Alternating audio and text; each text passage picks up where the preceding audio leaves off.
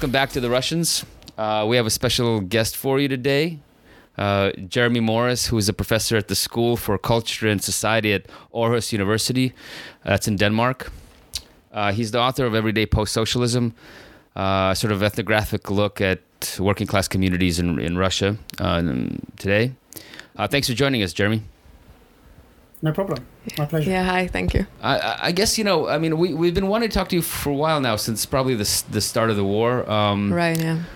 Uh, in a large part because you wrote a, a pretty good prescient um, post uh, on your blog right before the war happened, um, sometime in January, probably about a month before before the war, where you sort of outlined some of your thoughts about what would happen if the war broke out and Russia, you know, would invade Ukraine because back then, you know, there was a lot of noise coming out of uh, American intelligence circles and some and, and, and some places in Europe, basically that there was, you know, that Russia was doing a buildup. A lot of people didn't believe it, including myself. You know, I thought it was just kind of a bluff. Um, and you weren't, yeah. you know, you, you, you, if I remember correctly, weren't making a prediction of whether or not the war would happen, but you were sort of playing a what if, if it did happen, what would happen.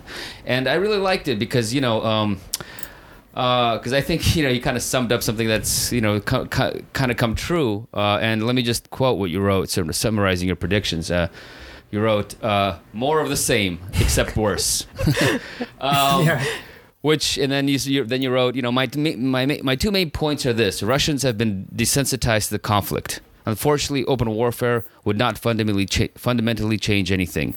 Secondly, the many voices that condemn Russians for the absence of widespread anti war protests show their ignorance, not only about the real- reality of life in Russia, but about how their own societies would perform in analogous circumstances. You right. know, we can talk about the details, but I think, you know, broadly speaking, um, the two these two you points. You sound like a Russian. You sound like a Russian, and these two points have proven to be broadly correct now. You know, half a year into this thing, almost. You know. Um, yeah, and it's it's early days still. I yes, mean, that's exactly it is. That's what days. we have to keep saying. You know, um, predictions are incredibly dangerous, um, and in this post, I was trying to maybe roll uh, roll back a bit from predictions and, and maybe take what, what I thought was a contrarian position because people were making such outlandish uh, and in some cases now correct predictions. You know, mm-hmm. a lot of people were making fun of people who made these predictions that they would try and rush for Kiev. And, yes, yeah. and none of us none of us thought that, and yeah. we were wrong. Yes, um, I mean, you know, it's all it's like the assholes yeah. were, right. You know, we're telling the truth for once, I guess. You know, it's like uh, it's one of those things where you know, the all the intelligence sort of that was coming out. Well, yeah. as somebody as somebody said to me, you know. Don't beat. You shouldn't beat yourself up for not having, for not being friends with people in the intelligence services. exactly, or not believing everything that they say because yeah. No, it's funny. It's a, it was a funny thing, but I do think you know. Uh, look, yeah, you're right. The war is still in its early stages, and it's pretty clearly um, going to keep going. You know, it's the end game here is again not clear. uh, no one really knows, and you know the Russian government is being very cagey um, about you know now making like big big um, pronouncements like it did in in February. Um, mm-hmm but it's pretty clearly going on. But I, but I, you know, like now that the dust is settled and you know we can be, look at not fully settled, but it's a little bit more settled, and you know the kind of the panic of the first few few weeks and, and months that I think gripped a lot of people. Uh, you know, a lot of people who are connected to Russia, uh, you know, it gripped us for sure. We were, you know, the, those that first those first few weeks and the first few months of that war were very traumatic uh, just because it sort of flipped everything, you know. Um, yeah. But also us. for Russians inside, obviously for certain urban Russians who, uh, in a rush, like left yes. Russia. The, like mm. from what I understood, uh, even asking friends around, a lot of them did come back by now, and uh, so yeah. again, panic definitely settled in, and they're either most of them just came back. That's it. Yeah. And they have to deal with this, as you as you wrote, the same but worse. Yeah. Or they have some kind of like um, longer term plans and they're executing them, but in a more sort of not rushed way um, and planning to live again. But but yeah, but it it, it seems like um, I don't know things are. it sounds weird, but kind of back to normal at least from what I hear. Yeah. Like in Moscow. Back to normal, but worse. Well, that's yeah. what I was saying. I was saying that today to to uh, a, a, journalist from Finland. You know that mm-hmm. that he was talking about how you know there's this significant part of Finnish public opinion that wants to you know just stop Russians coming across the border because, as you probably know, they just dropped their COVID restrictions. Yes. And so they're seeing a lot more Russian tourists. Mm-hmm.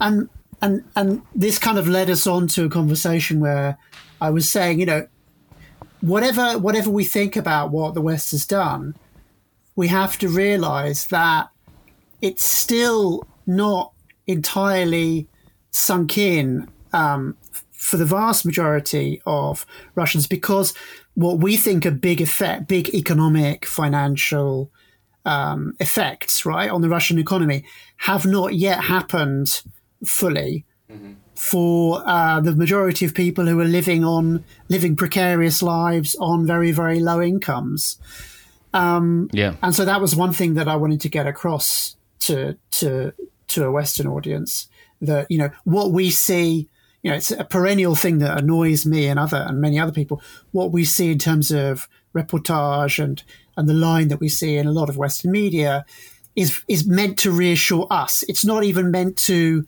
support Ukraine. You know, it's meant to reassure us that we've done something and we can feel good about ourselves. But it's incredibly dangerous because it creates this extremely misleading picture that uh, we've done a lot and you know we can feel good about ourselves yeah. when actually you know uh, regardless of what you th- what you want to happen. Um, for a lot of ordinary Russians, you know, it, it's it's yeah, they're they're fearful about the future, but they haven't been significantly affected, right? But do you mean by done a lot? You mean sanctions? Yeah, by sanctions and um, what we could call um, divestment. You know, yeah. So again, another thing that a lot of people get wrong is they think that there are all these sanctions when actually the sanctions the packet of sanctions is quite narrow still.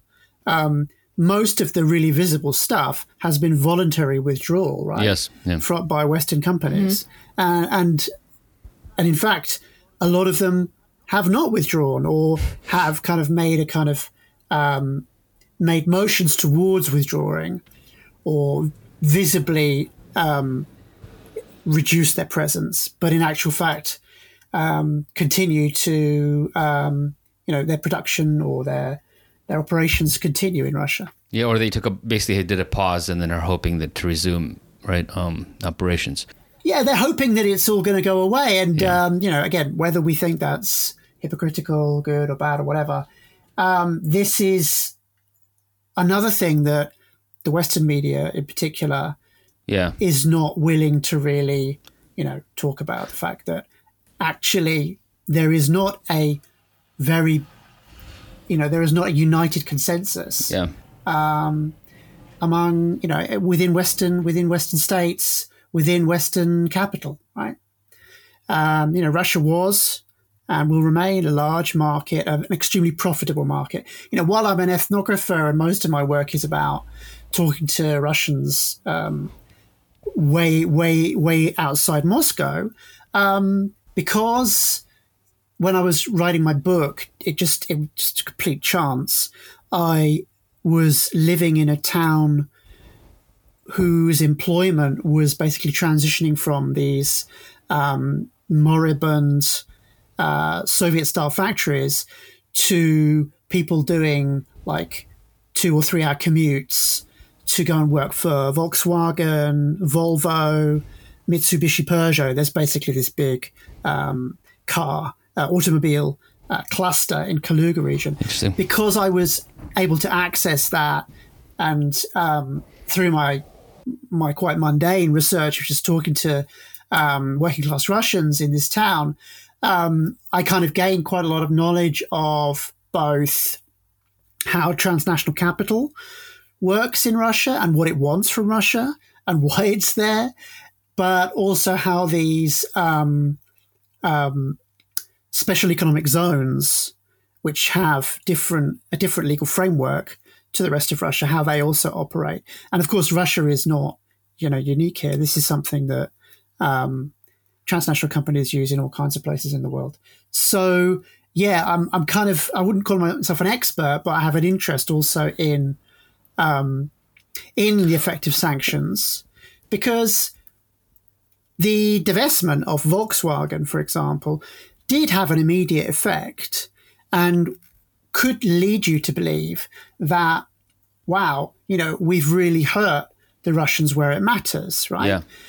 But once more, you know, regardless of what we want and what we think is right, the transnational corporations and these auto clusters, these special economic zones, you know, they're not a big part of the Russian economy. They're a kind of poster child for, um, you know, modernization, mm-hmm. diversification, but they're not big. And um, Nick Trickett, the um, the economist, the uh, he, he's from the states, but he, he he works in in London. You know, he was really calling out this um, this article from the Yale Management School that came out, I think, yesterday, and had a write up uh, in the US press. Mm-hmm. Um, he was really calling out this uh, as BS, this number that they quote, which is 40% of GDP, 40% of Russian GDP um, being, you know,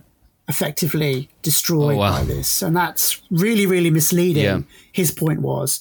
And he's absolutely right. Yes, a very significant amount of Russian Russian economy was um, benefited from this investment, right? Yep. You know, a, a, lot of the investment in um, the service sector, in um, you know, like consumer staples, production of consumer staples, and and as I said, my example being, you know, um, automobile production. Yeah, it's true that that was foreign companies, but um, just because they're going doesn't mean that production ends. The car production is just this really, really visible thing where because it's dependent on silicon chips that they don't have mm-hmm. um, and other quite, you know, high tech elements, yeah, it does it does have an effect. I mean, I don't know. It's it's it's uh, the, Western coverage of things is very connected to the kind of to, to the to the very urban liberal um, kind of urban class in, in, in Russia. You know, in Moscow in particular, and so a lot of people who are uh, you know, like fled, especially the sort of more oppositional media people. You know, I follow their t- Telegram channels and I follow them online, and they were making fun of, you know, the news that came out that Lada is going to be re- reproducing or releasing the sort of base model now without airbags because that's one of the one yes. of the effects of the sanctions is that they they can't replace the airbags. Apparently, I, I had no idea that that was such a you know an, an, imported good that can be produced in Russia.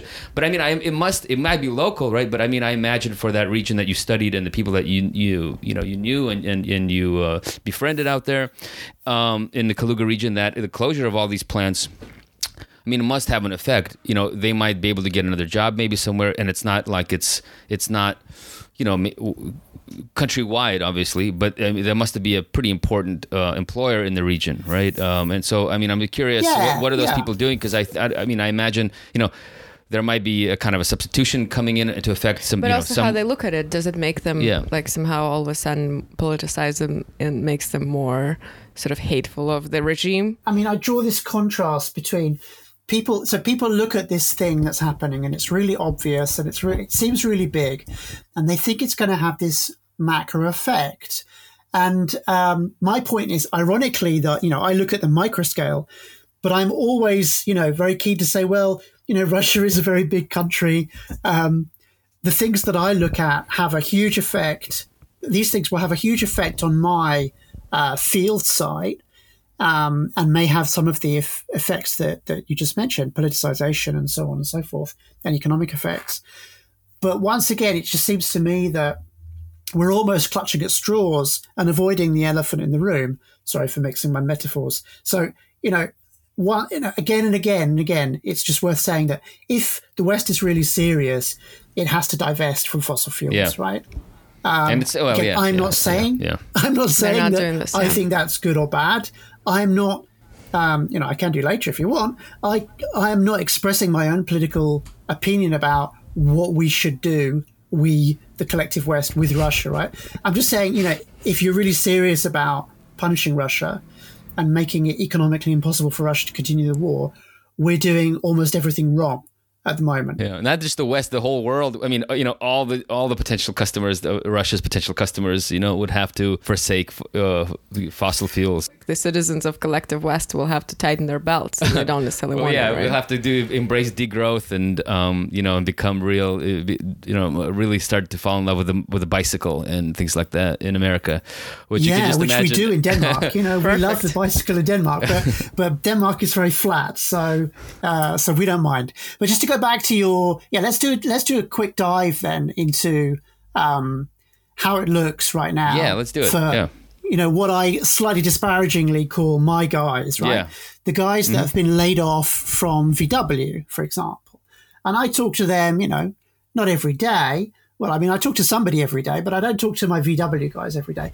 One of the reasons is because they're really, really depressed, right? Oh. Um, one of the points that I make in a in a piece that I wrote just uh, recently is that these are these were really really high quality blue collar jobs, the like of which Russia had largely lost outside the military industrial complex, and so they were more than just this symbol of high tech diversification of the economy. They actually meant something, at least in Kaluga region and in uh, Leningrad Oblast and um, in other places where there's automotive clusters and, and, and perhaps one or two other places, right? And so, you know, we're talking about two, two and a half times the average income uh, for the region for what is not really a um, really physically difficult job, right? It is not a, you know a really really complex job, but it was a good quality mm-hmm. job, right? And this is something that was in such sort of short supply that people really valued it. So people really did think in in these places like Kaluga, they did buy in even more to the regime narrative, which is, you know, we've turned a corner, we've become a high middle income country, mm-hmm. you know, Russia is on the up. So ironically, these transnational corporations like Volkswagen, they did allow a lot of these guys to kind of regain kind of national pride, ironically. Interesting. Um, and that's gone now completely. And it's not coming back. They're in this situation of stasis or they don't know what to do. And, and again, people keep saying to me, oh, they'll go back to the old ways, which is, you know, a number of things they could do. They could um, commute to Moscow and work on construction sites. But hey, there's going to be a massive downturn even in Moscow. And, you know, even service sector jobs are going to be uh, in short supply. So that option is not is not there anymore they could migrate to a different region and try and go uh, to and work for another factory. But again, beyond the military industrial complex, you know, what is there, at least in this intermediate period of transition yeah. towards a war economy, right? Or, or they could do something that I write, I wrote a lot about in my book. They could kind of go into the cracks. They could, they could find a kind of niche um, in the uh, the black economy or what I call the informal economy, right? Um, you know, you, the ubiquitous um, taxi driving, odd jobs, trades, right? All these things that exist outside, you know, the Moscow bubble. But again, is that is that possible once you've you know once you've been on what is, as I said, a really good blue collar wage? It's just we're really in this yeah I don't want to call I don't want to call it phony war because it's already not a phony war. You know, all Russians, I think we can say, are fully aware of what is happening. Right? No, almost almost nobody could be in denial anymore. No, this is this is in 2014. You know, uh, this is a much yeah. It's an economic. It's still an economic phony war, right? In that people have lost their jobs. People have seen this spike in inflation, which in fact has gone away now. Um, they know that something is coming down the railroad tracks at them, right? But they don't know what to do. They can't, you know, they're in the headlights. They can't get off those rails because nobody is, you know, because they don't know where to go or what to do. So my guys who were earning two and a half, three times the regional average and had very comfortable lives, they had mortgages, they had, um, you know, they were young guys who were able to buy property which again is, you know, intergenerational inequality is just as big an issue in Russia as it is in the States or anywhere else, right? Mm-hmm. You know, people in their 20s and 30s not able to get on the property ladder. But these guys did, and they're blue collar workers. So it was kind of this it's this story about how the Rust Belt, the Russian Rust Belt, was transitioning and um, kind of settling down to the presence of these big multinational conglomerates like VW. You know, right. VW is bigger than the, G, the the the turnover of VW, in fact, the profit of VW is bigger than some countries' GDP, right? People had got used to that being part of what Russia is. Whatever Russia is, it was plugged into the global economy in a way that, that, that is so unpredictable when you pull that plug. Yeah. But from what I understand, and you've done like extensive research about that, this is um, the I don't know. I guess it would be like lower middle class, right? The, the your as you say, W guys. Not even that. Or middle class. Okay, I mean, but they want to be middle class. I mean, okay, just using the term middle class is so problematic. Yeah. I know. It? yeah, it's but I don't know what it, what know, to replace pref- it with. You know. I mean, I, I, make this joke all the time on social media, right? So I, I can make it with you guys. So you know, I talk to my colleagues in in Moscow um, who are professors, right?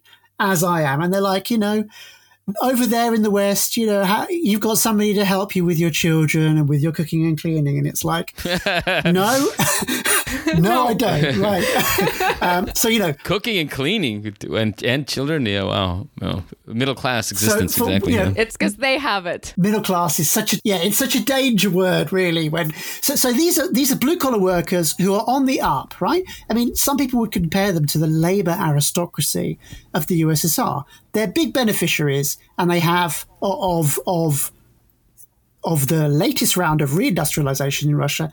And yeah, they have significant disposable income for their positioning, right? Right. For blue collar workers, they have a lot of money. Yeah. But all, uh, what I wanted to say is that it seems like th- this is exactly the type of people who would be sort of up until the war, more or less, they apolitical, not interested maybe at all in the whatever Putin is doing, yeah, but at the same time, kind of quietly supporting it because they're the uh, beneficiaries yeah, of the yeah, stability definitely. years, right? The war surprised me more than anything. Not that um, you know Russia can attack Ukrainians and how bloody it is and how disgusting, but actually that Putin would be ready to forsake this sort of like the stability. That's his brand, yeah. His brand is stability, at least yeah. of a certain kind. Stability and growth and slow growth, mm-hmm. yeah, and improvement. At least not yeah. worse Absolutely. than before. And people were always yeah. saying from what I, a few books I read, like semi-anthropological books about Russia, it seems like people again. I'm not talking about Moscow liberals who are, are constantly critical and was calling him Hitler for many years. I'm not talking about those. I'm talking about the more like normal people outside of Moscow who were thinking kind of like, okay, maybe Putin is not great, but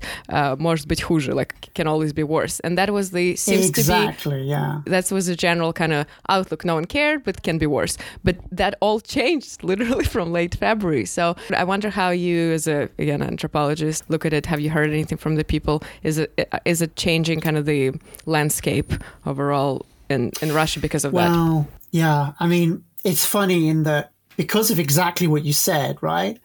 Um, relative a re, people allowed themselves to become apolitical because they benefited in some way, um, in some small way often, from the status quo, right? Yeah. And so, yeah, it begs the question why on earth did he take this risk yeah. um, with what is his uh, main constituency? And um, again, the irony is because of of all of that, most of my work was not political. You know, I didn't even talk to people about politics because there was nothing to talk about, right? Yeah. Because uh, of exactly what you said. Um, having said that, when um, when he made the signals to show that he was going to basically make himself leader for life and he wasn't going anywhere and and he changed the constitution, etc., etc. So yeah, we're talking 2018 and onwards. Yeah. Ironically, my you know quite passive, apolitical people became much more critical of the government. I mean, we can also explain this materially, right? Um, you know, there had been 10 years of stagnation. Um, the economy was getting worse. You know, we talk about low growth. You know, really, was there any growth at all? Mm-hmm. Um, corruption became more visible thanks to um, Alexei Navalny. You know, again, whatever we want to, whatever we think about Navalny, and I've been extremely critical mm-hmm. of him. Um, you know, his work meant that even ordinary people um, who avoided um, political news, right, and avoided getting anything beyond state media, uh, avoided consuming anything beyond state media, they could not avoid this this this this reality, right? So, what about now? Um, my um, very early in the war, literally just you know, probably a week after it started, I was noticing people moving already from shock, disbelief, uh, disgust, shame, um, all these quite understandable emotions, right? Um, because we should underline that uh, if we can say anything, if we can generalize about Russians, um, they they generally are afraid of war because part of collective memory is this intense um, trauma that obviously affects affected almost everybody, and has been, of course, then manipulated by the state. The the myth of the of the Second World War the um, yeah, and also the defeat of, of Nazism, and also the Afghanistan war is by seen by a lot of people as direct, course, directly yeah, leading to the collapse Chechnya, of yeah, yeah, yeah, yeah. And I know uh, you know a lot of these guys um, are old enough to mm-hmm. have served in the second Chechen, well, the, the, the after the first Chechen war. Um, so that this this um, people were horrified and sick to their stomachs. But that, again, I think because of our choices in the collective West, very, very uh, quickly um, transformed into what I've called um, um, defensive consolidation, right? And I've written about this mm-hmm. probably three or four times in my blog. I'm writing a short article about it now for the American journal Current History. So collective, uh, sorry, defensive consolidation. Can't even um, name my own concept.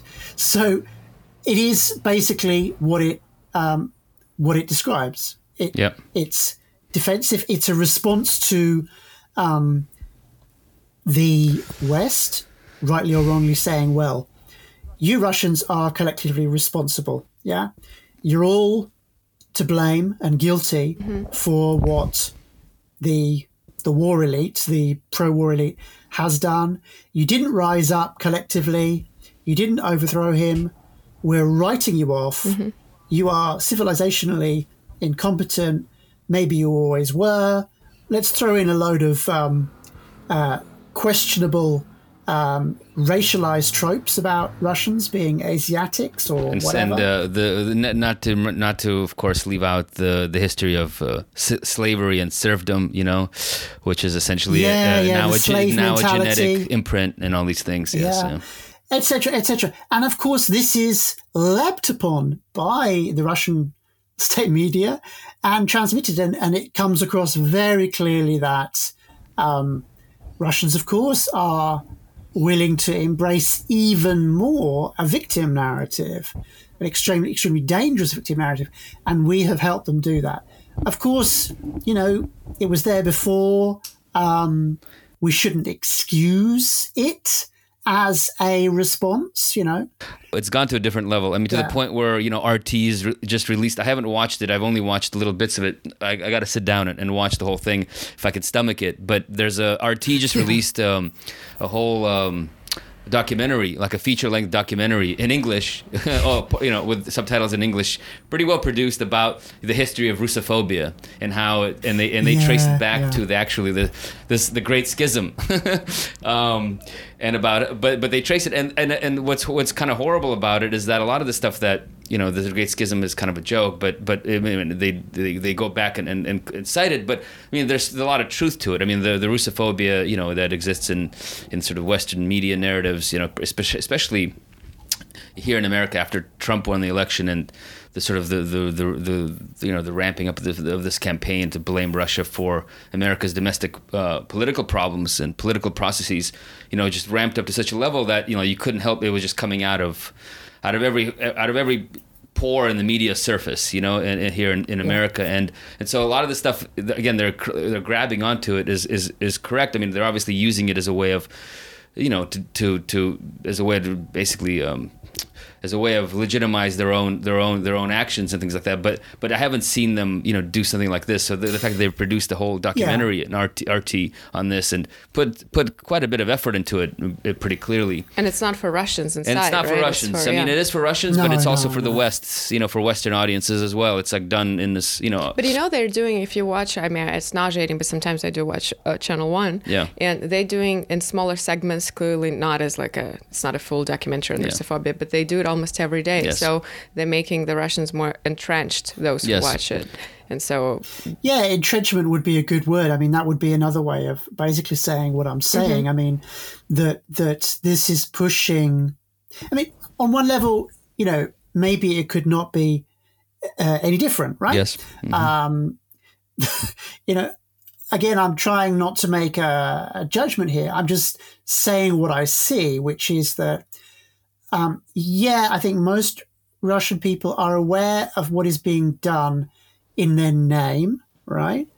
So, so it's this it's this thing about how so much of the coverage, and so much even of scholarly like analysis doesn't seem to be able to cope with the fact that we can know many things at the same time, and they could be totally contradictory things, but we can still believe them all equally. Mm-hmm. You know, so people you know know that that this is a completely illegitimate um, act of aggression against their neighbor so they can know that. They can know that maybe, you know, t- to, to put it in the terms of the first text message I think that I got when the war started, which the the old geezer has gone nuts, you know, Dordik spyatil, somebody wrote to me. Um, you know, they can they can think that. At the same time, they can think, well, you know, he's still the leader, and you know, it's going to be like you said earlier.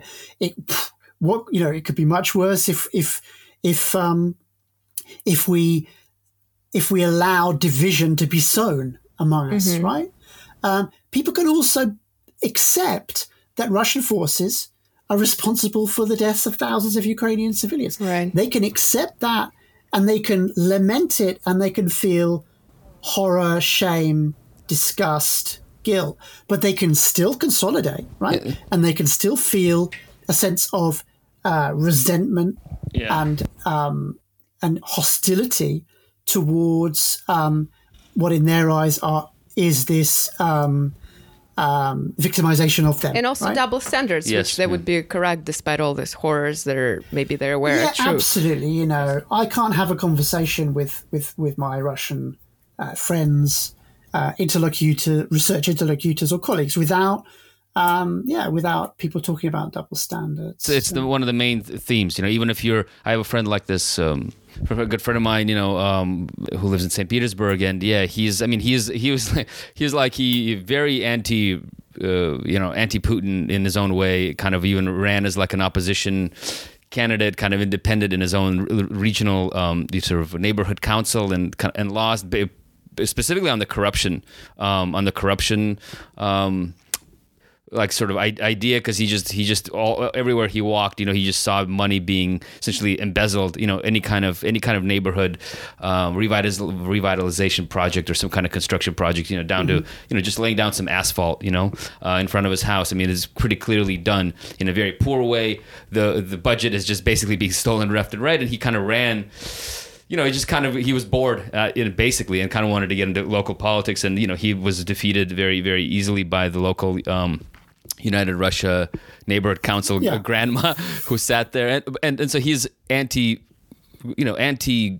Uh, I don't know, like um, entrenched power or whatever, you know, and and you know supports basically would support no, uh, support Navalny in, in a way, and but then even he's just got I think in, in, a huge fight with all of his other liberal friends because he w- wouldn't immediately. I mean, he can he he was against the war, but then would had like caveats, you know, like whereas like okay, yeah, it's bad, but why are they reacting to it this way? Well, like well, look at the what, what the West does, or you know, and, or like or like look, yeah, Putin might, you know, but there's got to be some reason behind it, right? I mean, they're like they've studied the problem, right? Like it can't be just yes. him going totally nuts and doing this. So like so there's all these different yeah, exactly, like levels yeah. to it. You, you, know what I mean? Um, and so and cognitive cognitive ways of coping. Right. Yeah. Yeah.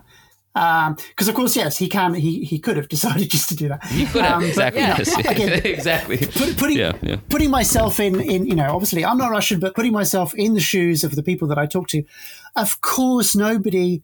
You know, people can people can on one level say, "Oh yeah, we killed these children in the Iraq War," you know, um, but on the other level, you know, your average American or British person wants to feel good about their country, right? Exactly, yeah. And so, you know, those kind of having those kind of conversations about war crimes, targeting civilians, etc., etc. it just it doesn't have the effect that I think people think it would have on the bigger picture in terms of mobilizing um, Russians or even yeah. you know changing their mind uh, about about uh, thinking about themselves as part of a, an aggressor, imperialist uh, state, right? Um, it's just not going to work. Yeah. No, exactly. Look, and it's funny, like, what, yeah, like, yeah. Because yeah. does it work with our societies, right? You know, you can't have that conversation. No, yeah, the Iraq War is a perfect ex- example in a way because it's an illegitimate war, you know, fought on f- false pretenses. um, yet, you know, you can't really talk about it in um, in establishment media really you know not really you can you can there's some critique that kind of comes through the the cracks and one of big trump's like uh, you know, I think moments that pretty shocked everyone is how he openly talked about the Iraq War as being a mistake, and everybody who voted for it, you know, needed needs to be needs to be voted out of office and all this, which is something that you never talk about on that level in politics whatsoever. And I think it won him a lot of support from you know from like sort of a heterodox kind of. Um, kind of base yeah, yeah, group. Yeah, and so and so i mean and and but yeah but and yet and like people will have dual you know multiple conflicting ideas right? And they'll maybe say yeah well maybe it was a mistake but what was what were we supposed to do? What did you expect us to do? You know we were people were afraid. But people were angry. And it's traumatic. It's it's it's it's traumatic um and it comes on the back of other traumas again which is something that i'm writing about. Yeah um, kind of like the unfinished so- Soviet era trauma, yeah. end of the Soviet era trauma. Sorry, did you see all these posters closer to the May Day they would put up, and the years of the war would be 1941 to 2022.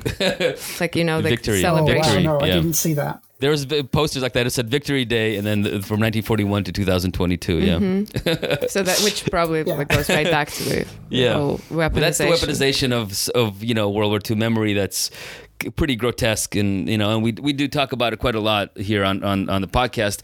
Just that you know.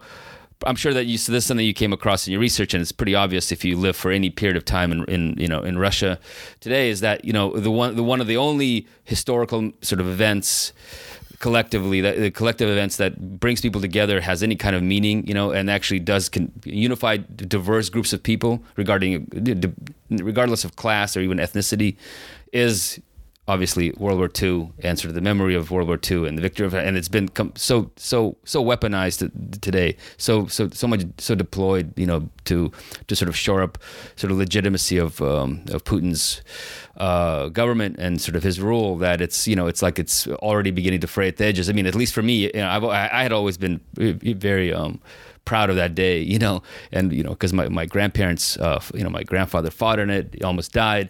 My family lived through the blockade, uh, the siege of, of, of, Leningrad. You know, it's such an important memory in, in, my in my in my in my family that, but it's been like he's essentially yeah. t- they essentially took it away from me. It's yeah, tainted. yeah. took it away from me. It's hard to enjoy this stuff now. You know, uh, I mean, yeah, yeah, and a lot of people feel like that. I think, um, and again, I mean, maybe that's something worth considering. Can you know, it's been weaponized to death um, to the degree that for many people it no longer has any meaning, um, which kind of again maybe means that it can't now be used used effectively to mobilize Russians further because you'd have thought that it will be. I mean, it is being used now, yeah. right? But it's not working. I mean, there is no mobile. I mean, some, this is something again that a lot of people talk about. If to go back to you know the old chestnut, is Russia a, a fully blown fascist state?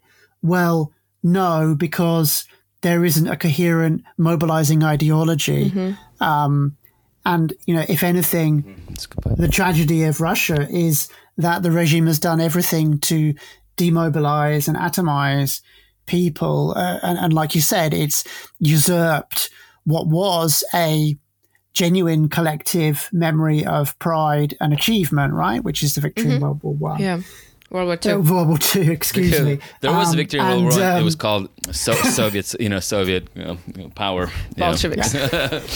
yeah. So um, it, it goes back to it goes back to what I uh, what I mean by defensive consolidation, mm-hmm, right? Yeah. So it's not going to. The state has so far failed to. The, well, the regime has so far failed to use any of this stuff that it has been um, producing. This this this this uh, getting hold of this collective memory. It's it's not going to be able to use that effectively mm-hmm. to get people to fight against Ukrainians. Yeah, I mean.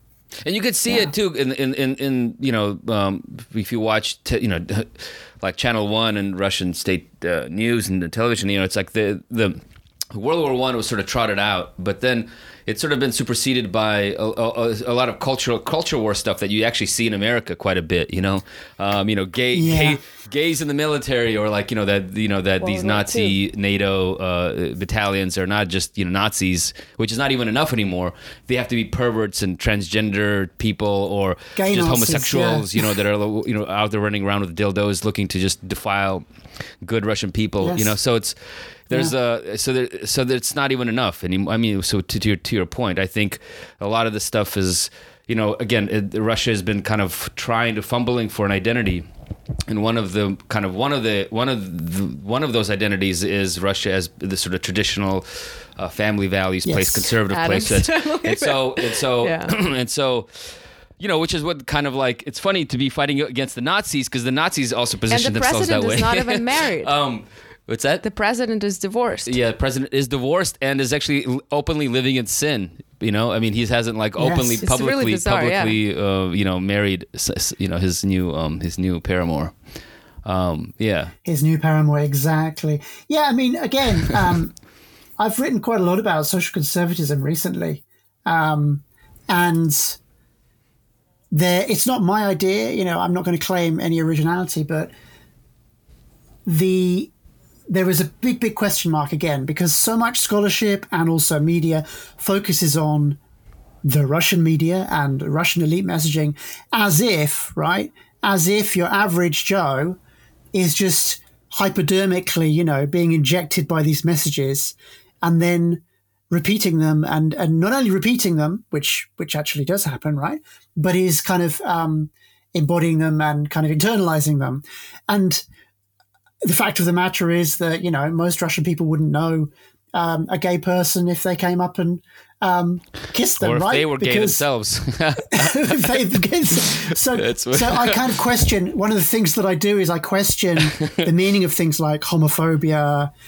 I question um, the what you know what what do Russian people mean when they repeat um, these accusations that, for example, in Denmark um, our school children uh, are encouraged to uh, practice zoophilia, right? What do they mean when they repeat Wait, that's that? true. And it's like, according to the Russian uh, media, it's true. Wait, they already went um, there. So wait, so the, the, is it one of the claims? It's based on one story about Danish school children visiting a zoo or something and seeing and seeing and seeing an animal um, that had died, I think naturally, being um, dismembered so that they actually got an anatomy lesson. And somehow this has morphed into zoophilia. Wow. Oh, um, Interesting. So, okay, so it, yeah. again, the problem the problem that I have is that people assume this kind of automatic kind of knee jerk response that you know the, the, the Russian media of course the Russian media does have an effect we shouldn't deny that but I mean I, I think a good example is anti anti Ukrainian uh, sentiment mm-hmm. right you know, again, if we believe the interpretation that Russians are really strongly affected by their media and repeat and internalize propagandistic, uh, highly nationalist, um, ethnicizing, uh, pro genocide tropes, then we would believe that, you know, anybody with a Ukrainian surname is being hunted down by um, Russians with pitchforks. And of course, that is as far as we could get from the truth of what is happening. Yes, of course, there are filtration camps. Yes, of course, there are horrible things being done to Ukrainians in uh, occupied Ukraine and also in Russia. But for the vast majority of people with Ukrainian ancestry or Ukrainian names or some kind of Ukrainian relatives, you know, it's uh, again a we should step back and say, well, that's also a good example that um, you know so far uh, the Russian state has been rather uh, weak in getting that mes- message home that you know all Ukrainians are fundamentally um, uh, flawed. Uh, they are they are what, what would be the way of putting it? The message that, that they're neo-Nazi. You yeah. don't get that sense. I mean, just being being Russian, living, being from there and living there, it's it's not it's not. Um, I mean, unless something drastically changed, you know. Uh, it's not like uh, you know it, it doesn't just doesn't exist. I mean, there could be this sort of like paternalistic. Um, you know, kind of no, there, there paternalistic is, yeah, sort of sort of like thing yeah, uh, to, towards Ukraine, where you know they're just seen as a kind of, I mean, even Navalny has this, you know, kind of nationalistic Russian, big Russian, right, or great Russian nationalist kind of idea towards you about Ukraine that it's basically the same people and it's it's a subculture and a sub language, you know, or uh, like a, yeah, a sister or uh, you know, like a little brother or a little sister kind of situation, sure. um, which is, but that's a far, that's total. I mean, you you have these kinds of paternalistic relationships. Um, I mean, in, but it in, goes way back. It has nothing within, to do with you know within America. You know, like with so, some some people from from from the east and sort of the north will kind of have a disparaging opinion of people from the south as basically all hicks and and with you know having funny accents and and kind of but but still like their music and all this stuff you, you know what i mean so it's there's all these sort of yeah. different you know but there isn't a sense of a kind of a genocide, an idea that the no. Ukrainian is an inferior animal, you know, and needs to be Uh, exterminated. I, I, mean, I don't. First of all, I don't, don't even get that sense from just you know watching. Well, I haven't been back to Russia since the war, but you know, just watching what's on the news and reading reading sort of the Telegram channels, and so you don't get that sense. I mean, you get the sense that there's a, a very dangerous ideology and an influence that's taken root uh, in Ukrainian society. I mean, that's the idea that there's a sort of Westernism and a, sort of a NATOism yeah. or a Nazism that's sort of taken over people's minds, and that needs to be rooted out. But it isn't a genocidal. Um, you know, there isn't anything like that. I mean, from what no. I see. But but you know what I'm curious, Jeremy, because um, you mentioned in one of your blog posts, I think that you um, been writing about Russia and you generally see it I, I, I, tend to agree with a kind of authoritarian neoliber- neoliberal state with, with some peculiar whatever characteristics. And then you say that, well, it's actually similar to Ukraine.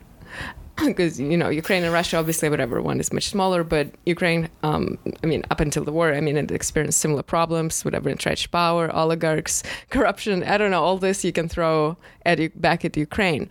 And now, I mean, since the war, what I noticed, and all of a sudden, Ukraine is like this. Um, I don't know, as if like saintly nation? Everything about it is yeah. just perfect and they're like literally angels being yeah. you know stomped upon this horrible horrible russian orc so but overall obviously you know in looking at it from the war perspective a lot of it is, seems true but you know roll back to the pre-war can you talk about a bit? Maybe you did some work in ukraine. How you see like the difference if there is any on the government level? Yeah i mean this is um, where i tend to get into a lot of trouble because mm-hmm of, for, for, what you've said. Um, we've got uh, the the world and his wife loving this um, opportunity to root for the good guy, saint, the saintly Ukraine against um, the orcs, mm-hmm. right?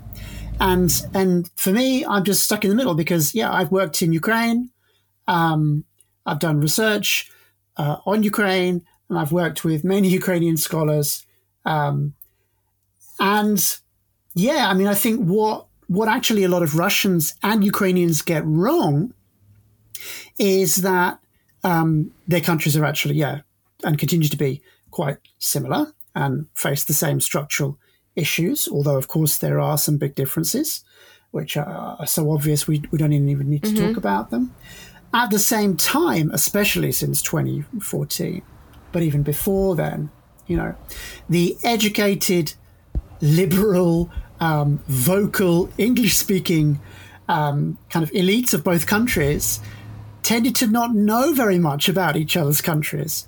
And it, it's, for me, it was embarrassing at times um, when on occasion I would, with Ukrainian colleagues, go to Russia and the Ukrainians were like, you know, uh, are we gonna, you know, are we gonna be followed by the FSB? And this this is before this this, this is this is after 2014, but but um, well before the the the, the recent uh, escalation of tensions. And by the same token, you know, you uh, Russians continuing with these things that Yash was talking about, these ideas that Ukraine is some backward Hicksville, um, you know, country, and, and and it's just it's just such a tragedy that, um, uh, particularly ironically, you know, the, the, these liberal elites really, um, on the one hand, didn't recognise how much they still had in common, for better or for worse. At the same time, didn't really know very much about each other's countries and were incredibly cautious and, and suspicious about one another. Um, but Saint Ukraine, yeah, I mean, I get into trouble because I'm one of the few people on social media, on Twitter, that's willing to basically say, look, none of you know anything about Ukraine. These are all people in North America, uh, most of whom have never set foot in Ukraine and will never set foot in Ukraine. Okay, maybe they have Ukrainian heritage, blah blah blah. They don't know anything about this country. This country is not is not saintly, just like Russia is not the devil, right? It's they're both uh, middle income countries that have been caught in this trap of um, extreme, extremely destructive rentier rentier capitalism after the collapse of the Soviet Union. And Russia went down the authoritarian consolidation route, and Ukraine um, went through a period of um, pluralism, what is called feckless, a very nice term, feckless pluralism, where different oligarchic groups couldn't maintain control uh, until we got we get to the Maidan um, in 2014, and then well, yeah, maybe Ukraine did become a, a, different country, and I would be the first to accept that that it did become a different country, um, and one that was was perhaps accelerating away from um, the ways that it was like Russia. Um, so yeah, yeah, a lot of those things. My work, yeah, of- my work was about corruption, really. Yeah. And my work was saying that um, actually, although the um, forms of corruption were quite different, um, the countries both were suffering from uh, unequal access to um, social goods, so healthcare, education, because of um, networks of corruption that then uh, involve both ordinary people, um, professionals, uh, state workers, state officials, and of course elites. Yeah. Yeah, that's that's interesting. And and uh, do do you um, sense any kind of? I mean, maybe it's the personal. Any sense of danger to your like, academic career or anything like that? For, uh, considering you, you, have this well, public I, I stance. I mean, yeah. I, on the one hand, because I actually know both countries, mm-hmm. and and my point is, you know, I don't want to, I don't want to be, I don't want to engage in West splaining, yeah, for goodness sake. Uh, but you know, my point is that, especially after 2014, there are almost no Ukrainian scholars from Ukraine working on Russia, and that's fine. And by the same token, Russians, for for quite practical reasons, didn't tend to work on Ukraine. I'm not saying that I am some amazing expert on comparing both countries. I'm not. I'm not comparing. You know, I'm not a comparativist, but I have spent a lot of time in both countries.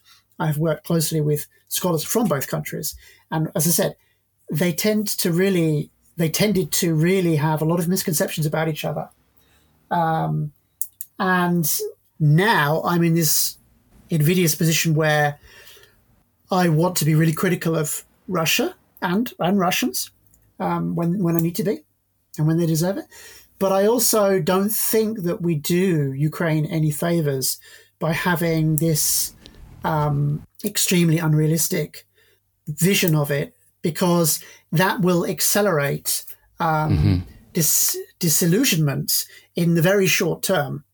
Um, because Ukraine will never be able to deliver on many of the things that that people think that it needs to do, for example, to, to join the EU, you know, that's a completely empty promise that has been made. Um, and again, Ukraine has been set up to fail by that. Yeah. By that accession status. Uh, so yeah, that's that's what I do, and I get a lot of stick for mm-hmm. it. Um, but yeah, I don't. I mean, I'm I'm very fortunate um, in having a job where the state, where university university research is still relatively free. Mm-hmm. Uh, I mean, it's not. It's not. Again, one shouldn't be. Um, one shouldn't ideal, uh, idealize um, uh, Scandinavia. You know, research has been very politicized in Denmark. You know, there's a lot of uh, political actors who would like to um, uh, have more control over over the political direction of research. But you know, my fundamental point is that I say things, especially on social media, where I think if I think that it's actually not in Ukrainians and Russians' interests for for bad actors to build up illusory uh, perspectives on either country, you know, and that and that goes back to what you were saying, you know, Ukraine is this perfect uh, paradise that that is just waiting to embrace uh, to be embraced by the European family, which couldn't be further from the truth, unfortunately, for the Ukrainians. Yeah. Um, and by the same token, you know, Russia is this horrible dystopian uh, fascist fascist state. You know, it doesn't help anybody to to believe those things. Mm-hmm doesn't help either country. But I, you probably definitely know know or noticed um, Mikhail Baryshnikov together with this writer Boris Akunin, they created this um, uh, True Russia, Настоящая Россия, kind of like uh, blog. And it's almost like a, an NGO or project. something, or yeah, the, media yeah. NGO. I think they maybe fundraised uh, also uh, money for Ukrainians. Yeah. Uh, I don't know how exactly it functions, but you know, even the name and the kind of the pathos over this, uh, it it's sort of definitely uh, in line with the idea Russia is a horrible. Um, apocalyptic kind of fascist uh, state, and uh, yet it's not a true Russia and true Russia is us. you know, yeah. where do you place this like ideas of the true Russia, which I think is kind of detrimental to the you, you, know to have that out in the media i think as a russian I, I, I, don't necessarily want to support this idea not being anti-war but being like this is not russia and we're true russia in fact it's it's a little bit like what i was saying earlier about the west's reaction it's just going to drive people away from them it's like, who are you? Yes. Uh, who are you to decide? Um, you know, we shouldn't. The very idea of um, there are some people who are more civilizationally competent uh, than others. Right. It's demeaning. It just reinforces um, this uh, sense of entitlement and superiority that one can observe uh, in in Russian society for a long time. So you know, it's it's not it's not a very good answer, really all this all the all this sort of the, the liberal sort of intelligentsia you know uh, and the kind of the liberal urban class sort of that that's was the most sort of visibly against it. And, and you know a lot of people fled and some some people who have the the means uh, to stay in the west you know have stayed in the west. And people who found out that they can't you know they think things aren't like there isn't nuclear war. And uh, and they you know they're running out of money have returned to Russia. But you know there's this sort of um, I guess something that really started with with under Putin's rule in 2011, when sort of the liberal and uh, sort of urban class turned against him, and there were these big protests. Um, you know, it's been. I mean, I guess this to, to your point when you when when you said it's you know this war is just if there's going to be a war, it's going to be more of the same but worse. And to me, it's what we're seeing now. It just seems like a kind of a consolidation or re, you know acceleration of all the processes that have been kind of in, in place for the past decade, uh, last decade of Putin's power, Putin's regime or Putin's power, which is that you know he's his his turning away from the sort of liberal urban class as a, as a base of support right? And sort of forsaking that and cutting that cutting that off knowing that they'll never support him essentially and it, he can't count on their support. And so kind of moving it to a kind of more of a I don't know how to describe how to, to say it more like a red state, more like a, a kind of a, a, kind of a populism, I guess. You know, a kind of a, a very very certain type of at least the rhetoric. You know, a, more nationalistic, more people oriented, right? Um, and it just seems like th- with with all this stuff with with Boris Akunin leaving and creating these true Russia foundations, saying we're the true Russians, and everyone who supports Putin or or is quiet about it is like you know part of the old Russia and yeah. needs to be needs to be thrown away. I mean, it just seems like the sort of the continuation of that process. Not old, even yeah. like not true, not real, or whatever. Yeah. Yeah, yeah. It's a continuation of that process, and it just this war is accelerating that political process, right? Of of making this kind of pro-Western liberal um, class that's very, very narrow, very, very thin, you know, in Russia, very well, small. yet the most vocal one. The most vocal so and, and, and, and, influential in sort of in in, in culture and, and media in, in, in Russia. Again, we can say that, like Ukraine, it's yeah. quite often the wrong people that are getting all of the attention. You know, so um, the people that represent. Yeah. I mean, we shouldn't say they're the wrong or the right people, but the people that represent an extremely narrow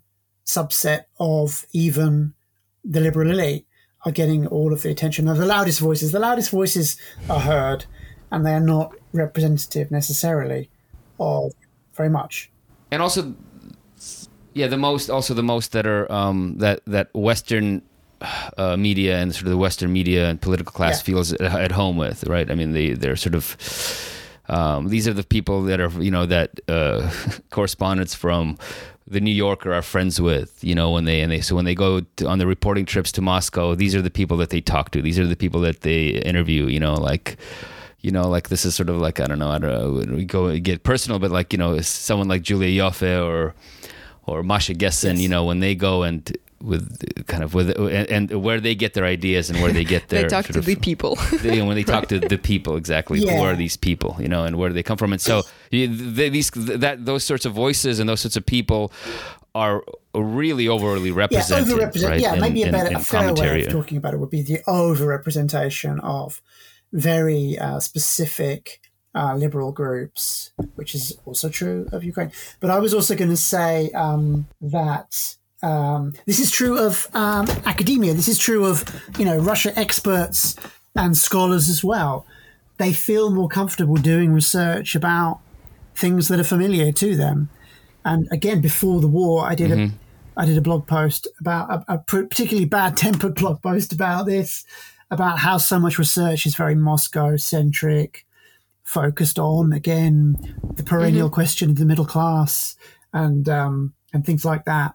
So it's not just, you know, it, it's a perennial problem when it comes to looking at both Ukrainian and uh, Russian societies that, that, that people are only yeah, looking at a very sure. small, narrow viewpoint. And yeah, right. and and a lot of the stuff is meant to again, like even you said this earlier on in the interview, which is that you know a lot of this stuff is meant to why why are these things produced? You know, why are they writing these articles? Why are they writing these reports? Why are they interviewing certain people? You know, and and and not others. It's not to try to understand what's happening or try to get some you know as close to some kind of objective you know objective understanding or neutral understanding of of, of the place that there's that, that's being studied. It's it's to reassure um, you know audiences back home and to give them kind of what they want and, and what they want to hear uh, you know which is that you know usually it's the you know in terms of if you're talking about journalism yeah. it'll be the editor you know the assignment editor or the editor who's it's a but also just generally to what the, what their own culture wants to hear and expects to hear it's not about chat and especially if it's these things are you know if it's so like there's a there's a huge you know it's well, a kind it's of basically colonial still it's a, right? yeah it's it's like it's this stuff is meant not to again not to educate not to understand uh, but to further um, reentrench already existing ideas and to legitimize them, you know, um, in the West, right? Yeah, in the West, yeah, and so and to legitimize the the views and actions of your own society. But you know what I wonder, Jeremy? Uh, do you, have you encountered? Maybe it's too early. I don't know into this like the war and the and the new world world order. Have you encountered any problems with um, your kind of Russia-based research, any projects, whether book projects or anything like that, or Denmark doesn't have that? Mm. Yeah, well, I mean, we like a lot of places. Um, we cannot um, collaborate on research with Russia affiliated scholars of any kind on any projects. We can't go to mm-hmm. conferences wow. um, in Russia hosted by Russian universities. Um, and I'm, I mean, I'm mm-hmm. lucky in that, you know, my research is based on um, individual uh, research relationships with colleagues. So, you know, I can write an article based on my research with a Russian scholar who is writing an article with me, but it, she's bringing in her research, for example. So that's not really covered. Um, uh, and what a lot of academic conferences are hmm. doing is they're coming out and they're making clear statements about how Russian scholars can can, can um, participate. Um, sometimes doing things like saying, "Well, you can participate, but um, you can't participate with an affiliation, so it's a technicality." Um, they say, "Well, it's like the Olympic stuff. You can like compete without without mm-hmm. without the Russia exactly. logo on your back." Um, yeah. Even then, is that because it's because most of universities yeah, are state, yeah, again, uh, you know, are state institutions and they have you know backing um, by the state. Upset me. Yeah. It's like you know, so you want these people to quit um, to basically show their uh, anti-war sentiment. Is that what you want? And it's like, who's going to quit mm-hmm. their job? Um, yeah, if they've got no other alternative. Or, the, or they have to move to move out of the country. Then it's basically pushing them out if they don't want to be like kind of entrenched and isolated. And many people did sign the anti-war letters um, and have remained in their posts, and uh, they should, you know, they should get credit for that. Yes. Um, yeah. We yeah we. Despite the risk of being sacked. God, you know, it's so it's so annoying. This yeah, talk about double double standards. You know, I mean, you know, back in the in in America in the '60s, but really in the '70s, you know, there was a big movement to to divest you know, because in let's say in America, universities, all most most major universities are involved, very heavily involved with the military-industrial complex. You know, in terms of just, I mean, one of their biggest funders usually is the military, right? The Pentagon, in terms, especially in sort of the hard sciences, but not just in the soft sciences as well. Uh, and so there was a big you know movement in the 70s to divest uh, and, uh, to divest to kick the military off campus essentially right? I mean and so the fact that it's just so it's just so gross you know because no one does that to american scholars you know who are who work for universities that have massive military contracts and massive amounts of military research. Um, to you know to forsake their university, uh, forsake their job, and you know, and um, it's yeah, it's it's pretty disgusting. You know, I mean, I, I the, the, the double standards that exist in, the, in this in this way, and and just yeah, I don't know. That's I don't know what to say to that, but that's just that's just the reality, I guess, of these of of of of of the mood today in terms of that. You know, yeah, yeah it was just really clear. I mean, that obviously, you know, we can say Russia had been involved in military conflict with Ukraine since 2014, and and yet only now, um, but but immediately, many scholars were saying, well, you know, we can't we can't have anything to do with Russian scholars, um, and it's just it was just so ridiculously performative. Yes. Um, and as you said, uh, in many cases, uh, indicative of, of, of a lot of double standards. Yeah. Yeah. Um, and yeah, that that that is continuing um, especially in sociology, um, that um, especially scholars from the Baltics are demanding that no Russians be allowed to attend academic conferences. And at the moment, you know, we're treating it as we always do, uh, kind of, you know, don't ask, don't um, don't ask, don't tell. Nobody wants to talk about it. Um, healthy people are finding, you know, these ad hoc solutions which are not really solutions. As I said, you know, not not showing your affiliation. It's not really a long term solution. Mm-hmm. Yeah. Even though it does allow Russian scholars to to to engage with some conferences. Um, yeah. It's just particularly, you know, particularly where, you know, in, for example, um, I'm not going to name the Baltic state, but there is a Baltic state where there is again um, a closed shop, um, extreme nepotism, corruption in higher education, and it is that scholars, that state scholars who are just with relish um, banning their Russian colleagues, who in fact may be much more paragons of transparency, virtue, and democratic uh, decision making in their own Russian institutions than in um, this EU country. So yeah, um, yeah, that also yeah, uh, just hypocritical. Just really, No, it's well, you know, people are settling their scores in any way they can. I guess you know. um, yeah, they are, and again, you can understand that there's a lot of anti-Russian feeling yeah. in yeah. in the Baltic, Baltic states. states. But you know, we, have heard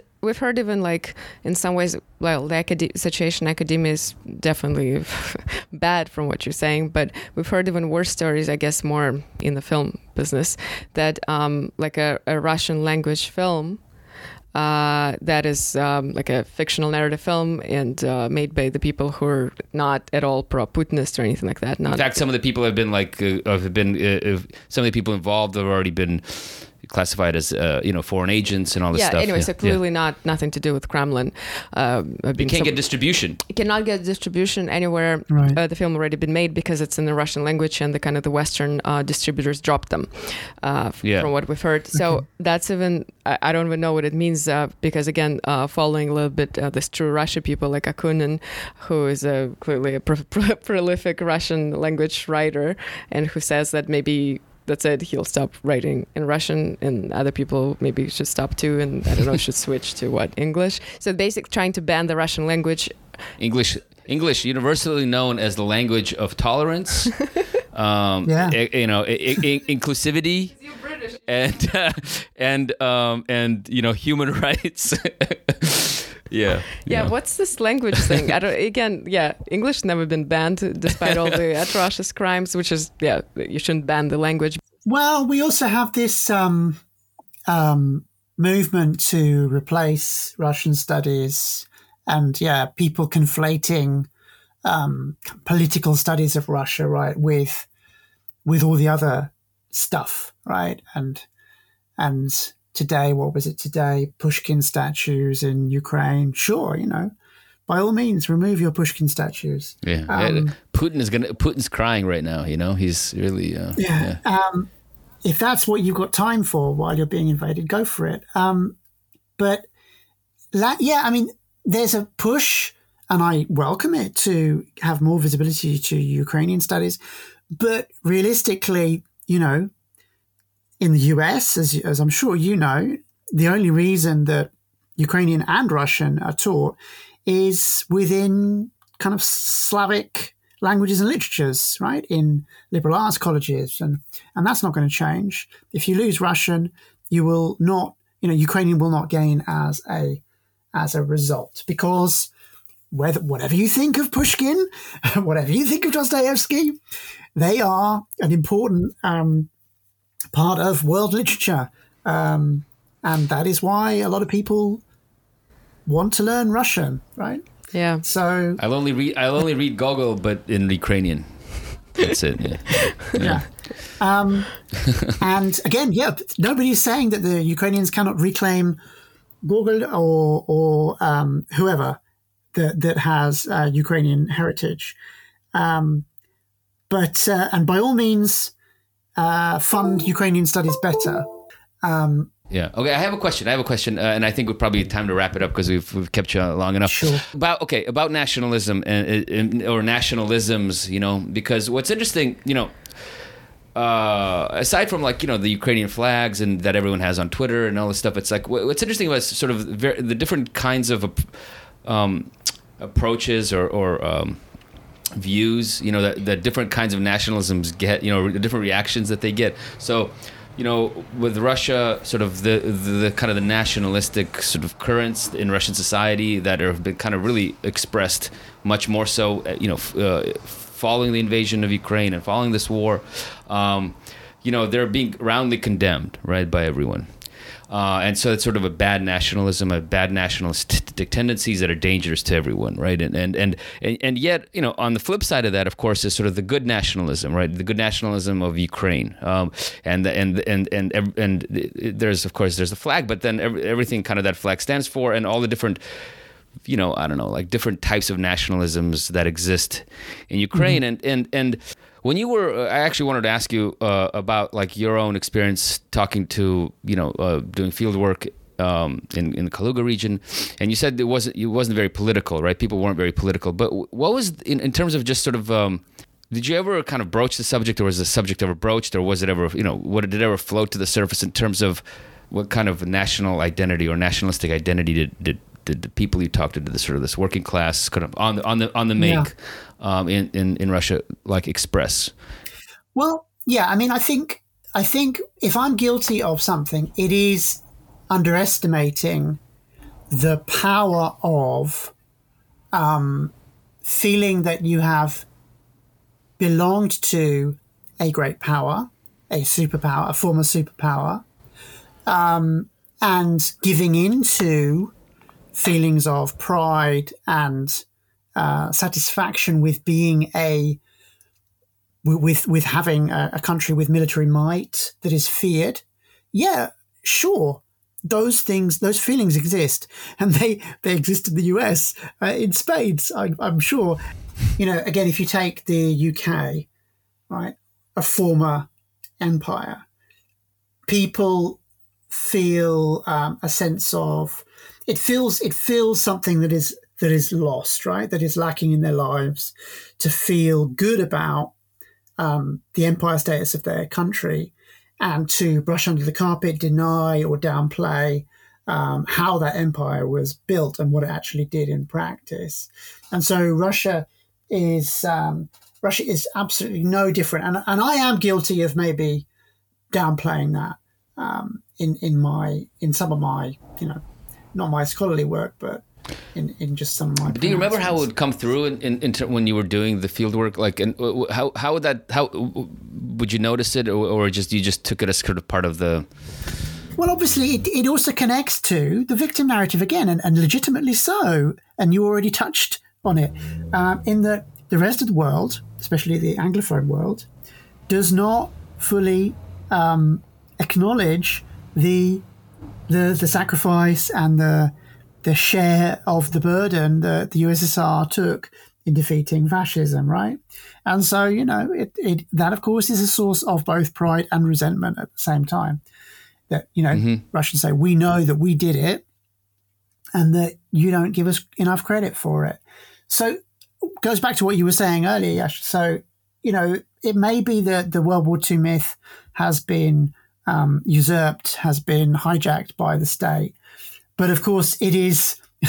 Uh, it sounds a little bit of a non sequitur. It is a real myth, right? So it's something that that has real meaning to people.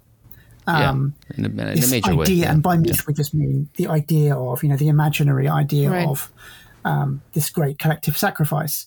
Um, we're not saying it didn't happen, but obviously, it's the past is always an imaginary place. Yeah, mm-hmm. yeah. it's it's not something that any of us you know, no, almost nobody alive um, has ha, has memory of the Second World War anymore, has personal direct memory of the Second World War mm-hmm. anymore. But certainly, yeah, that is this feeling of yeah. that does connect to yeah. So it's patriotism and it connects to nationalism as well. Mm-hmm. Um, so yes, we shouldn't deny that there are these um, empire. Uh, there is empire nostalgia. Uh, but again, if Empire nostalgia would was really uh, strong, we would have a queue of volunteers forming long lines to go to the Voenkomat, the enlistment office, to join the army and go and fight in Ukraine, and we don't see that. And, so, and this Empire nostalgia is funny too because I mean I don't think anyone is. I mean they're trying to build. Um, you know, uh, they're, they're sort of under Putin. They're trying to, and it started actually under Yeltsin as well, but under Putin, it really started taking off, and you can see it in a big way now. It's sort of trying to connect, reconnect the rule, you know, the the new elite and the new aristocracy, essentially, to the old aristocracy, to the pre pre-revolutionary aristocracy, right? A kind of a the the, yeah. the, a, a the kind creating of a, continuum. A continuum. Right? You know, the, the the Soviet Union was this sort of almost a mistake, a blood, uh, kind of a bloodbath. Yes, yes. Um, but but but no, I don't like I, I, outside like a few fringe groups uh, who do are like you know monarchists. Uh, it's not a very popular position in Russia. As, as I've never really encountered anyone no. in in, in, right. in real life who's an actual monarchist, you know, just on the street, uh, who is willing to go and die for to, for the restoration of a monarchy, right, or for the restoration of the old Russian Empire. I don't think people, I think, generally negative see that play, see see that world as sort of you know negative. So so the, this nostalgia for the empire is what like a nostalgia for the Soviet Union, and yet and so there's and so it's expressed also by by the state in a very very very restricted kind of way. You can like celebrate World War II victory over over over Nazis or fascism, but that's it. You know, you're not gonna like uh, you're not gonna celebrate the the you know the um, you know, the victory of socialism, right, and the victory of, of, of yeah, communism. and that's and that's what's missing, and that's why and that's why the patriotic nationalistic rhetoric is is so relatively poor at mobilizing because it, it misses that other part that you've mm-hmm. touched on, and I wouldn't even call it nostalgia. I would call it an awareness of the the trauma and the loss of this yeah. grand project, whatever we think of that project, right? Mm-hmm. And and many Russians who, who who lived most of their life in the Soviet Union would be hypercritical of the Soviet project, but they would still uh, acknowledge it as uh, this great project of modernization, mm-hmm. of state building, of multiculturalism. Again, we can critique that um, of um, yeah. of a co- community. In fact, op- yeah. optionist, optionist. Um, you know, uh, so that sense of being connected to this great project. That actually makes me wonder. Well, we, we agree on this, but makes me wonder why, even if. Uh, you know, uh, just as an appeal, as a rhetoric, a PR thing, why Kremlin or Putin and his people do not go there? Like, um, why they go right rather than left, and at least uh, on paper or whatever in public pretend like they lament the loss of the socialist state, the great project, blah blah. blah. They don't do that, they, as you say. Like this lacks the part of the puzzle lacks. Like you know, you can say, "Oh, great World War II victory," but wait, what for? Yeah. Like, they don't say that it was like a socialist state with a utopian vision. Why don't they go there? This is why um this is why I say, you know, it's a there's nothing special about um, the Russian regime and the Russian kind of um, hegemonic project. It's a it's an authoritarian neoliberal project and and and and these authoritarian neoliberal projects they are about enriching a small elite and why would they want to go for such an to something which is for something which is completely alien and to them to them yeah laughable and a mistake i mean they lived through it the putin is a prod is a product yeah. of that system right? right, and so he he you know he's he it's a very conscious thing he's no, against I know, the, but yeah. i'm asking like why if they're so cynical which yeah. they are why don't they just use it rhetorically which they don't yeah well of course there are there is some there is some rhetorical um, echo mm-hmm. right of um, paternalism, of social paternalism of the social state. But right. you know, it's it's it's not very meaningful. Yeah, because it's foreign to them. Yeah. Yeah. yeah. But, you know, I have to ask you just a little bit more about um, uh, Snyder character because I keep seeing again even today. I was reading this. Basically, the Russian liberals love him so much, even members of my own family. And I, I wonder, what do you think of his term? He now calls Russia not just fascist, but like schizo-fascist. and he comes up with all these sort of innovative ways oh, of like. Oh, that explains it. Schizopascism. Schizopascism, yeah. right? That so like one day you're fascist and the other time you're no, uh, communist? no, he says schizopascist is uh, basically Russians are fascist, but they basically deny. They call oh. everyone else fascist. Got it. And that's right. what schizofascism is. They what do you call it? They flip. Yeah. Anyway, and uh, it's a lot of C's and S's in schizofascism. You know, schizofascism. Yeah, it's very hard to say, especially yeah, yeah, yeah. If you if you try and do it fast. So um, he, the big problem with Snyder is that he's not a Russian specialist, right? Mm-hmm. And he is falling into this mistake that I think again is just incredibly dangerous, which is you you read the top line, you you basically uh, lazily think that what the Russian media says is what Russian people think, uh-huh. that everybody falls into line, and um, you end up with a completely distorted picture. I have to say though, in he, he he did some more analytical piece recently where he seemed to row back quite significantly from blaming all of the Russians. So I'll give him that. Yeah, you know it's funny because he started out as an actual historian. I mean, focusing on Ukraine, right? So he, I remember, I remember before he became because you know Snyder has this kind of an interesting trajectory that I, that is was a very unique Trump, uh, kind of character of the of the Trump age, you know, or like the sort of Trump derangement syndrome age, is that he yeah. he because he started out as a sort of modest academic, you know, who uh, did a. Uh, I remember first coming across his work was he did this. Um, I can't remember what the name of the book is, but pretty detailed um, study of the violence, uh, nationalism in in Ukraine, and uh, you know, looking at all the Ukrainian Nazis that you know supposedly don't exist anymore. You know, he actually studied that, and and and, uh, and if I remember correctly, you know the.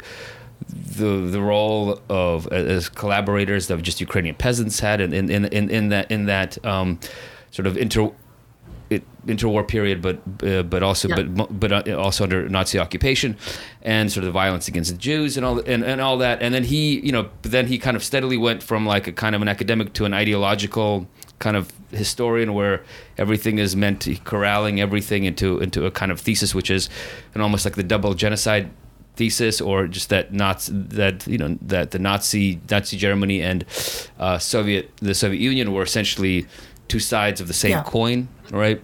Which no serious historians exactly would um, be able to argue exactly, and about totalitarianism um, and kind of looking at uh, you know the sort of the the curse of the disease of totalitarianism or whatever, you know. Yeah. And then and then he became he became a public intellectual, and and he became successful, said, really successful because of that. Um, yeah and good luck to him. No, no, um, but then yeah, he went on to a different level uh, under Trump, which is that he began to sort of he began also almost to be like a uh, a, a, a, a uh, like a messiah or like um, someone with you know an, uh, insight into the totalitarian mind, and and so when Trump came uh. to ah. power, you know he was he started basically publishing these books it's like 10 rules of a you know totalitarianism you know where he's taking the lessons that he's learned you know quote unquote learned from studying uh, Soviet and, and German totalitarianism and applying it to what can happen here in America, right? This yeah. is happening, and these are the things that we need to look for, and these are the things we need to fight against. And actually, Zhenya's uncle was like a big fan of that book. Actually, it's pretty funny. Um, but yeah, no, it's just yeah. a, he's such a yeah, it's an he's an interesting character. I mean, yeah, that yeah. book on yeah, that book, and also even his Bloodlands book, which is the one I think you're referring to, are quite controversial and criticized. No, I'm, I'm referring to the previous, even one that's previous to that. So the Bloodlands book is already already has the double genocide essentially kind of yeah. thesis embedded in it. He has one that's essentially a, a, very a very a very neutral historical work about Ukrainian nationalism and, and violence in the Ukrainian mm-hmm. countryside. That's really I don't remember I don't remember the year that it was published, but it might have been his first uh, scholarly book that he published. You know. Yeah. Okay. When he was just a was he was just a lowly lowly guy that no one knew, you know no one knew about but yeah, the Bloodlands stuff yeah. is interesting, and he and he sees the Russian hand in everything. You know, he blamed Putin on the on the on the airplane that, that crashed in Poland that was carrying a lot of uh, government officials. Yeah, the Smolensk yes. crash, right? And he blamed it on Putin, and then and then he has he and he like traces his like transformation and like that he understands the nature of sort of the Russian the Russian evil like on that day because I think he was living in Poland at the time. I mean, yeah. So yeah. I guess it's not it's not even about Snyder, is it? Though it's about what you have to become to get the ear yeah. of yeah, like a, you, you have to become a caricature the, the in a way. Yeah, yeah, like a, the, the the blob, right? Yeah, yeah. You have to caricature yourself. No, and you you sell what they want, which is again the the it always sells. The Russian threat always sells, and even you know more more so than now. And you know, and that's my big gripe actually with Putin. You know, aside from you know all the all the just these the senseless the senseless death and and and and violence that's sort of unleashed on Ukraine. I mean, what he's done in, in a big way is um, he sort of helped confirm you know the the the theses of the Tim Snyders of this world, you know, in in in in a yeah. way that's made made it you know for people like us uh, much harder to to to argue against, you know, because here you have, you know, an example pretty clearly of of of of, of what of of a, of a of a military action, right, of an invasion that's it's that's you know kind of came out of nowhere, you know, tried to seize Kiev in a couple of days, you know, this kind of blitz blitzkrieg invasion, then that seems to confirm all the worst theories and all the worst yes. uh, conceptions, you know, of the of the of the Russian soul and of the Russian of the Russian man or woman, you know, uh, that that that's been bouncing around in the West here, and so. In that way, Putin has done a big disservice, you know, just to. But also to the people. worst, the worst theories of his rule and his people's rule. Like, yeah, I, I wonder, Jeremy, have you heard of this? I don't know. It's not a theory. I mean, it's now I, I see it not as too far fetched. That basically uh, Gaddafi, the end of Gaddafi in 2000, what is it, 11, yeah. not 11 or 12? Sorry, I'm like. It was 11, I think. I think it was 2011. Affected Putin so much that's that when he really, you know, the switch, like that's when he really turned like weird in his head and started. Yeah, I heard that. It's such a weird thing. Yeah, I heard that. We could never, obviously, we could never know. And, um, we shouldn't be kind of repeating this kind of Putinology. yeah. That, again, you know, it's just so dominant. But you know, uh, of course, one of one of the things that that is certainly clear is that authoritarian regimes change; they don't just stay the same. And and yeah, people people change, and people go a bit uh, crazy as they get old sometimes. Right. Well, yeah. So. Uh Yash, do you have any oh, no, remarks? No, I don't really have a. Yeah, I don't really have anything to add. I mean, other than yeah, just it's uh, yeah. I mean, thanks for thanks for actually coming on. I mean, hopefully, maybe we can have you on again sometime in the future. Just because I think there's just so much. I mean, you're uh, you're like a good sounding board. I think for uh, you know yeah, there's a lot. There's a lot of other stuff we could talk about, and we could go in different. Definitely, this is very uh, narrow in, in, many ways. So, and yeah, yeah. The, it's funny how yeah, it's just it's there. Uh, sadly, there aren't you know there aren't too many people who can hold multiple um, sort of complex ideas in their head and, and to talk about them. Because one thing about this war, also, what it did is sort of it's it's you know. A, a, it's sort of enforced this weird discipline where you're either like pro or against to know, you know, and, and even yeah. you know so many people in the West who are sort of critical of American imperialism, you know, have been completely like just siloed into this into this very very rigid mindset where they see they, they, they see everything that Russia does as in terms of some kind of anti-colonial lens or you know that it's purely defensive that it's purely it, that it's it's totally justified and that everything is on the west everything is the west fault. Of course it's a complex situation.